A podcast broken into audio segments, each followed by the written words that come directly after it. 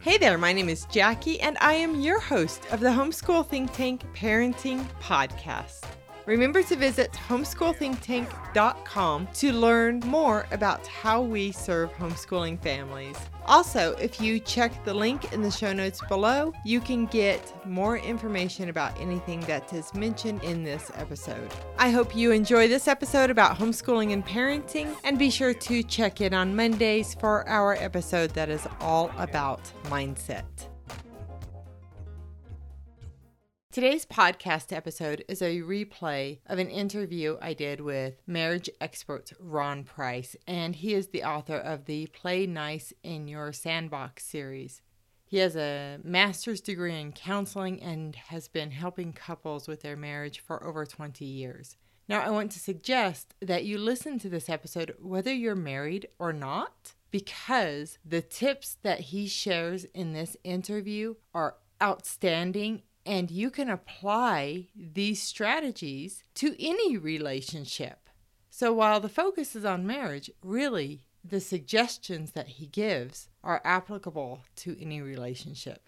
Now, I want to let you know that when I recorded this interview back in March or April of 2020, just as the pandemic was hitting the world, I was less experienced using Zoom back then, and my audio was not good. So I had to go in and redo all of my audio parts, which today I would not do that. I would just ask to re interview somebody, but it's what I did then, and it is an excellent interview. So you'll hear a little bit of a difference between my voice and his in the sound quality, but I just wanted to acknowledge that. So I really hope that you enjoy this interview. His books are available. Check the link in the show notes below. And I have linked to all three of his books that he currently has published as I'm re releasing this episode. You never know, he may publish more in the future. And I want to mention that way back before I ever met Ron, like 15 years ago, I used to read his newspaper column that was about marriage every single week. Who knows? Maybe his advice has made an impact, as I've been married for over 20 years now. He is outstanding at what he does, and if you're ever looking for a speaker at a conference, he might be your guy. Enjoy this episode. You know, one point I want to make, Jackie.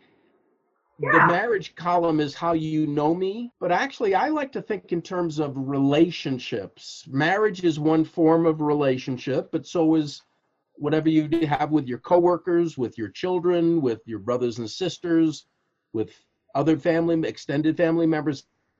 It's about relationships. And, and it's interesting as you read the play nice in your sandbox at work, some of those columns are going to come back to you. Because what I Ah. did was I took those five years worth of columns, pulled out some that I thought were relevant, had relevant application to the workplace, and I just repurposed them, I think is what it's called. I changed some of the illustrations, some of the verbiage. But yeah, that that play nice in your sandbox at work is is largely drawn from my column on marriage because again, relationships are relationships. So tell us about your acronyms. I know you've got the CPR acronym for conflict, prevention, resolution, and your book. So do you want to talk about that, Ron? What what I, what I was hoping we could focus on, Jackie, is is dealing with difficult people and difficult situations, especially as we're recording this. We're right in the throes of the corona catastrophe. I don't even want to call it a virus. It's a it's a catastrophe. It is it has just thrown everybody's life way upside down and we don't know when it's going to end and and difficult situations like that especially now that people are are being encouraged if not ordered to to shelter in place stay at home that's going to lend itself to more conflict more stress more strain on the relationship. And I, i'm just concerned about people. So what i was hoping to do today is is just share some basic tips to deal with those difficult situations in a way that preserves the integrity of the relationship we're going to get through this let's get through it together sound okay Yeah, yeah, that sounds just fine, Ron. And that's actually exactly why I wanted to have you on the podcast and talk about marriage because with the coronavirus pandemic, it, it really has thrown people's lives just totally out of routine. And I know so many homeschooling parents are now, their spouses now working from home. Um, if they even have a job, right? So there are, and there are a lot of changes, and I know some people might think, well, as homeschooling families, not much has changed. Oh yeah, a lot has changed for us because even for us, our children are usually enrolled in homeschool activities and we're getting out and doing things. And now we're home all the time or a lot more than we were, and your spouse is likely at home now. You may also have the stress of having lost income.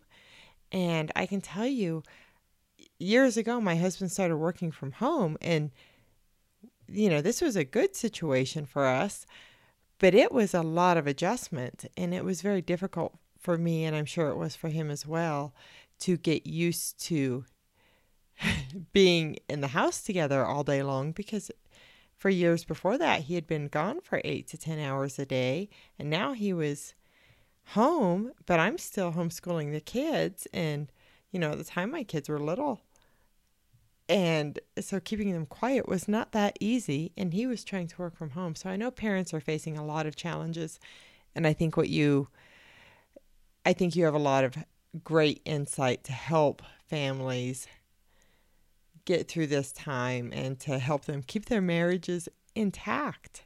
So, and you know, your marriage really is so important for your kids as a homeschooling parent because when you have that foundation and you've you can have a, a good environment for your kids to learn in and if your marriage isn't solid it can make it difficult for everybody so let's move on Jackie, we've got the we've got the front part of our brain called the frontal lobe. It's the command center of the brain. It's the seat of logic and reason and rationale and thought. And Jackie, when we and your listeners are functioning out of our frontal lobe, by definition, we're going to make rational decisions. At least they seem rational to us at the time. We also have an emotional part of our brain. It's called the deep limbic system or the amygdala the seat of emotions. If you're happy, you're sad, you're frustrated, you're excited, that's a different part of the brain that is in operation. And what can happen to us as human beings, any of us, is we can get so upset about something, so agitated, so irritated, we will literally shut down the thinking part of our brain, get smack dab in that emotional brain. And Jackie, when that happens, all bets are off. That's where road rage happens. That's where going postal happens. That's where it, it's called emotional hijacking, that your emotions hijack your thought process. And again, when that happens, we're, we're capable of, of doing things. Later on, we'll go, What was I thinking? Well, the answer is you weren't thinking. At that moment, you were just feeling. So, with your permission, I'd like to share a few thoughts about how people can stay in the thinking brain. Would that be helpful? Oh, absolutely. And I do think with the coronavirus that more people are going to that irrational side of their brain. There are more triggers right now. Right. More triggers. And that emotional brain is is the pain center of our brain too. Every every memory that you have of a difficult situation a situation where you were scared or or felt inadequate or or afraid whatever you were hurting that's in the emotional brain. So when we access that part of the brain yeah that's that's where we're coming from a, a, a, part of, of pain in our in our lives. And we're not going to be at our best by definition. So here's a couple of thoughts this can this can go to work or any place else as well but if you and a family member are starting to get upset with each other your voices are starting to rise, the tension is starting to rise, the friction's getting a little hotter, call it timeout. Call it timeout. Now, you got to do it the right way, though. You got to do it the right way. What happens in so many homes is one person, often the male, but not always, will just get exasperated and just say, timeout, and storm off. That is a horrible thing to do. It's a horrible thing to do. The, the other person is going, well, are you ever going to come back? Are we ever going to talk about this? While, while the person may be rejecting the argument, the person left behind is, well, are they rejecting me? Are they rejecting the relationship? So here's, here's what your listeners need to know. Whoever calls the time out must schedule the time in. This is timeout, not cop out. Jackie, if you and I are, are have a close relationship and mm-hmm. you want to talk to me about something, I have the right to say I will not talk to you about it right now. I do not have the right to say I will never talk about it. Again, if we're in a close relationship, if it's an important issue to you, it better be an important issue to me as well. So, what you're saying is in a close relationship, if the other person wants to have the conversation, I can say, not right now, let's do it a little later. But I better have the conversation. Now, I don't necessarily have to do that with everybody. But if it's important enough to say my husband, it better be that important to me too. You can say, I can't talk to you right now, but I'll tell you what, give me an hour, let's get together then. Or let's, you know, let's at five o'clock or after dinner, or after the kids are in bed. Whatever. Let's let's schedule a time where we're gonna talk where we're both calm. We're in our thinking brains, not our emotional brains, and we can have an effective conversation. You may need to learn the speaker listener technique or proactive listening. We don't we don't have time to get into that right now, but but again, whoever calls the timeout must let the other person know it's timeout, not cop out. We will talk about it, just not right now. Now, Jackie, there's two things that you can say to another adult when you call a timeout.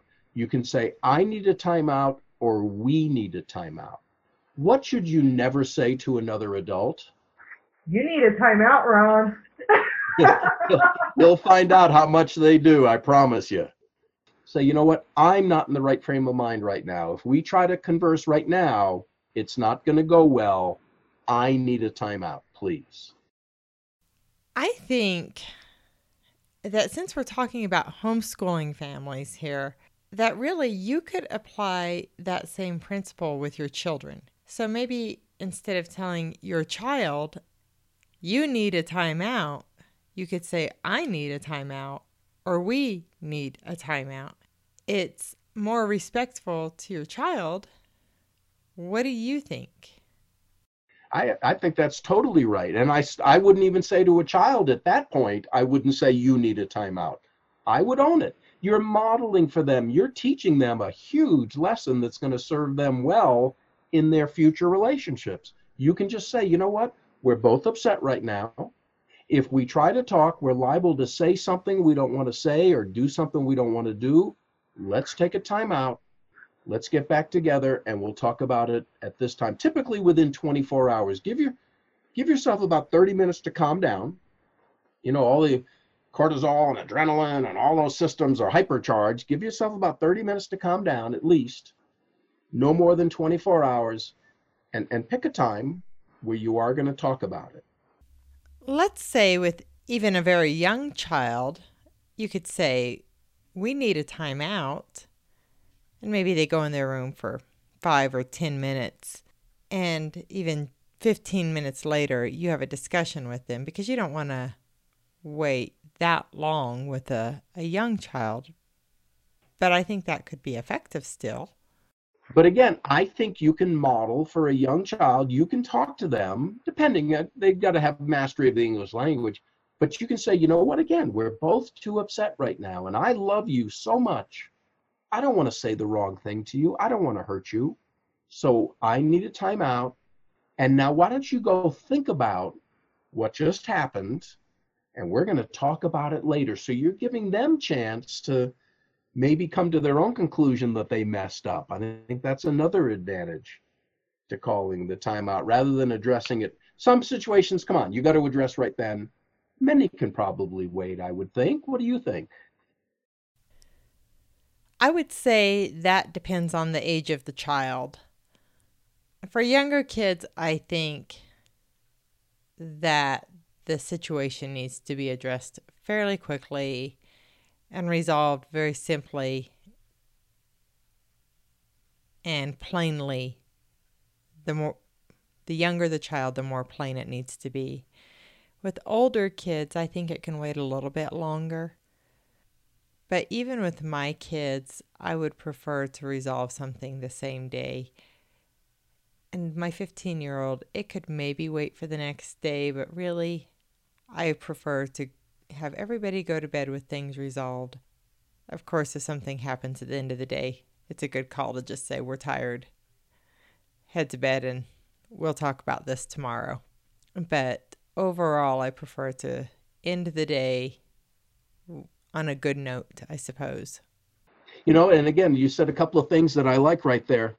You can't say time out in anger. You've got to be in, you've got to calm down and gently say, for the sake of our relationship, let's both agree to take a time out and we'll talk about it later. My wife and I, for years, have had a nine o'clock timeout rule. We know if it gets to be nine o'clock, we're tired, we're stressed, we're not at our best, it's not going to go well at a timeout rule. We'll deal with this tomorrow. And Jackie, it's incredible how many times I'll wake up in the morning going, what was that all about? Do you know what I'm saying? A good night's rest will cure a lot of ills. Where if we had stayed and tried to hash it out and it would have yeah. cost us a night's rest, it wouldn't have gone well. So timeouts, a lot of times you will say, you know what, I'm sorry about last night. If we need to talk about it more, that's fine. But I, I think I was wrong and I hope you forgive me. That's all. Yeah, you know, my husband and I, we have a we have a pretty good relationship. And just the other night, we were heading to bed and we were tired and cranky and we just we just stopped. We went to bed and the next morning I'm like I'm so sorry I was like that. You know, cuz I was like yeah yeah yeah yeah yeah. And uh, uh yeah. And it was over. It was over. There was nothing to argue about the next morning. But we could have just as easily engaged and gotten into it. And what good would have that done? None. None. So it's better to just go to bed and get up fresh the next day. And there was nothing to argue about. We were just tired. Do you ever get a car flooded, Jackie? Oh, yeah. I drove a 1976 Bonneville in my college days. Yeah. I know about flooding vehicles. When a car was flooded, what was the only remedy? Well, for me, Ron, I put a screwdriver in the choke and would let it get some air. My stepdad taught me how to do that. So that's how I fixed the flooding vehicle. But otherwise, you'd probably just wait, right? For most normal people, the only remedy was to sit and wait. If you keep cranking the key, you're going to kill the battery of the starter. If you keep putting more gas in, you're making the situation worse. When two people are in their emotional brain, one researcher describes it as being flooded. Your emotions flood out your thought process. And if you keep turning the key and giving it more gas, you're not going to make it better. You're just yeah. not going to make it better. Call the timeout You'll be glad you did. I got one more when you're ready for it. Of a, go ahead. Go ahead. This one I learned from Tom and Bev Rogers. They're counselors back in Charlotte, North Carolina. I used to go to a marriage conference every year for eight or nine years, and they were always presenters. I was just a sponge. I was just, I was just soaking in so much knowledge, so much good information. They tell a story. Well, let, let me back up. They teach a, a concept that anger is a secondary emotion. You are never angry just because you're angry. There's an underlying reason why you're angry. And so if you can identify what that underlying reason is, probably going to be able to do something about your anger. So what they teach is when you're angry, grab your thumb, your thumb's kind of an anchor, look at your fingers and think why am I angry? What should I do about this? Again, the thumb is an anchor. But by looking at your fingers and thinking, asking yourself, all right, what's going on? What do I want to do? Jackie, you're forcing yourself out of your emotional brain back into your thinking brain. from which, by definition, you're going to make a more logical, rational, sane, and appropriate decision. So let me illustrate this for you and your listeners. I love this story. It's one of the favorites of all time for me. Tom and Bev Rogers tell about a couple they were they were coaching counseling. He was six foot plenty, she was five foot barely, and he had a problem with anger. And he would come home from work and just get all upset. Why isn't dinner ready? Why isn't the house picked up? Why are the kids a mess? On and on. It didn't matter. He let his anger come out his mouth. Well, finally, she had enough of that. She said, We're going to counseling. And he said, Okay. So at counseling, the Rogers taught him what I just shared with you that anger is a secondary emotion. You're never angry just because you're angry. Grab your thumb, look at your fingers, and think, Why am I angry? He said, Okay, I'll try it. And Jackie, it worked. Hmm. it worked. For the next several months, whenever he was upset, he'd grab his thumb, look at his fingers, think, and make the right decision. Well, several months go by.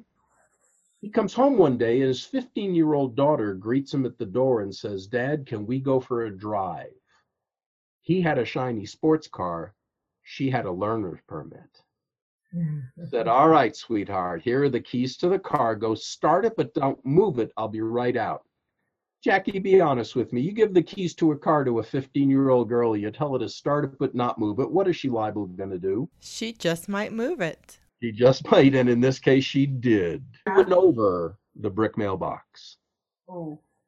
Dad heard the commotion, came running outside, instantly sized up the situation, instantly started to feel anger. The daughter jumps out of the car and yells, Dad, quick, grab your thumb. Stay with me on this. Stay with me on this. I love this, Jackie, and I want your listeners to apply this, please. He Uh-huh. grabbed his thumb.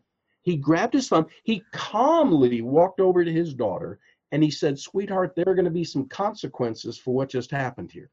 You willfully disobeyed me. You're going to pay to fix the car. You're going to pay to fix the mailbox. And your mom and I are going to talk about when you'll be driving again.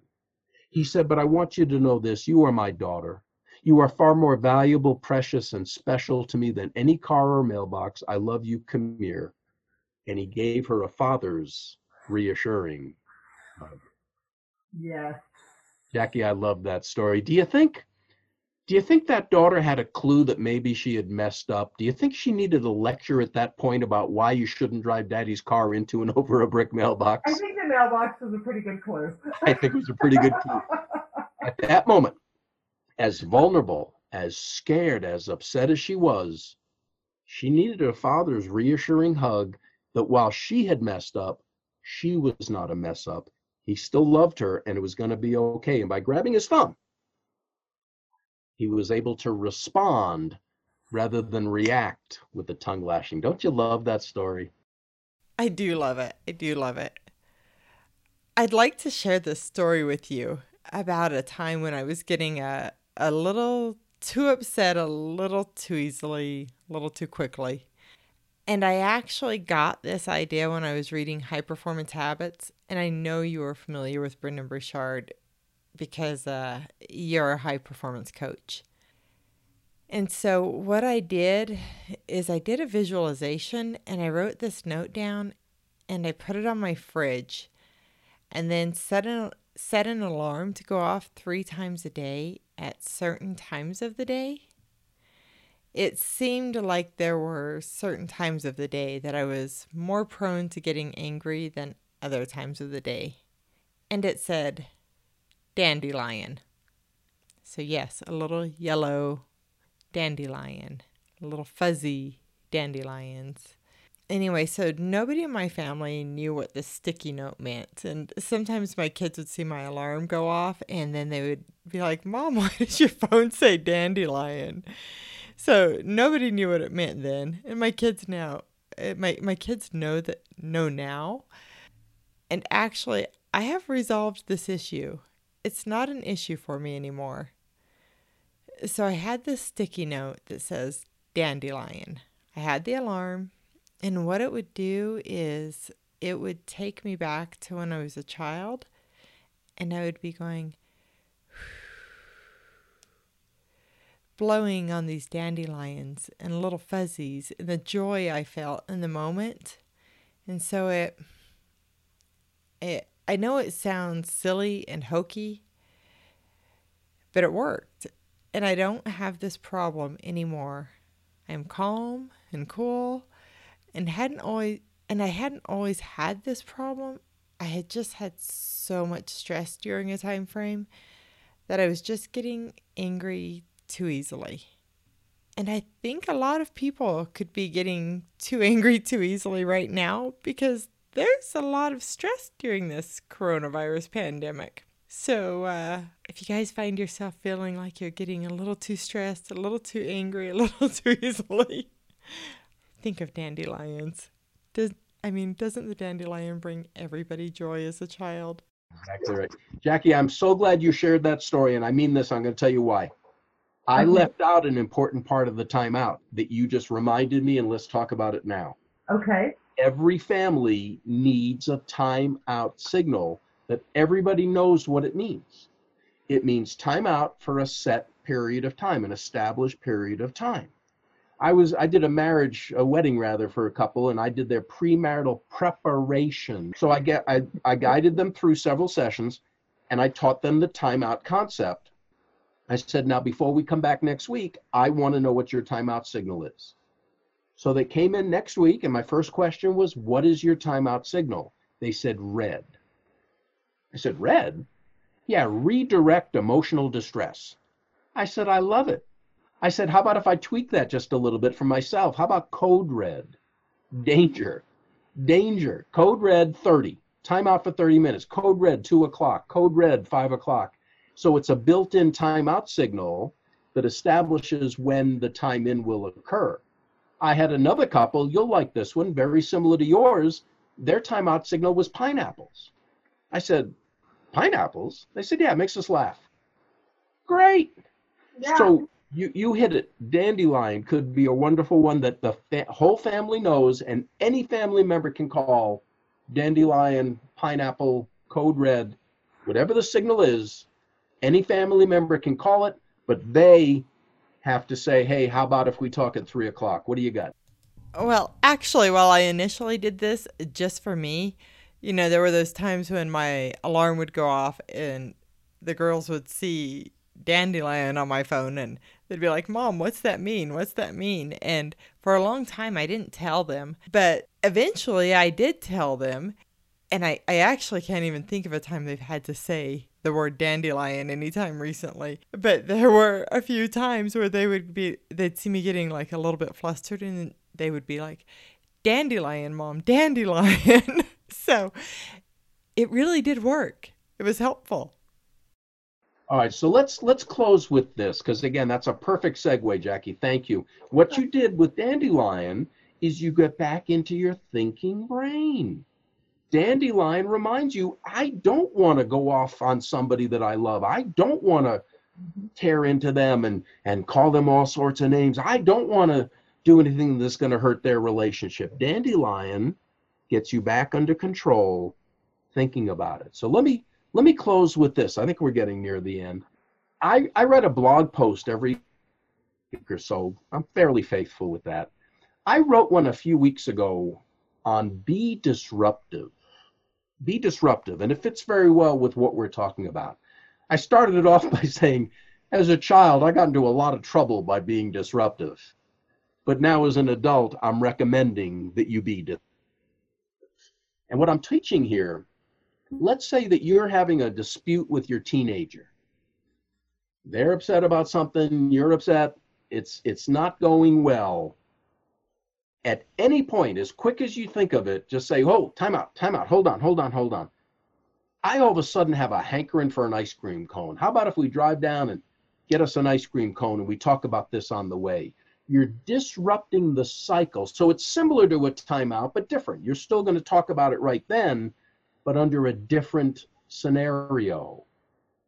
So you're changing the dynamics of it. You and your spouse are into a blah, blah, blah, blah, blah, blah, blah, however you did that. Or just say, you know what, hold on, hold on. I, I think I need some fresh air. How about if we go for a walk and we, we talk about this on the way?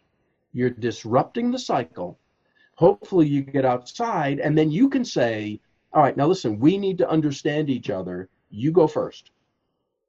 Talk to me respectfully, please. Talk to me in a way that I can understand you. That's all I want to do right now. I want to understand your point of view.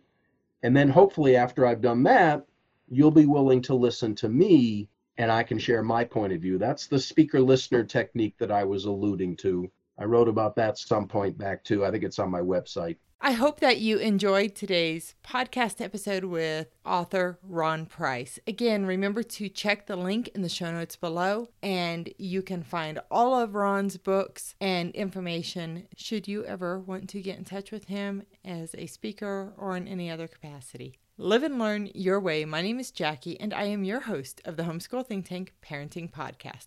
Bye bye. I want to say thank you for listening to the Homeschool Think Tank Parenting Podcast. If you've enjoyed this episode, I'd like to ask you to take a moment to follow this podcast and share it with a friend. Remember to check the show notes for a link to the article that corresponds with this podcast episode. In this article, we'll include any links that we mentioned in this episode. And remember that you can search all of the Homeschool Think Tank Parenting Podcast episodes at homeschoolthinktank.com.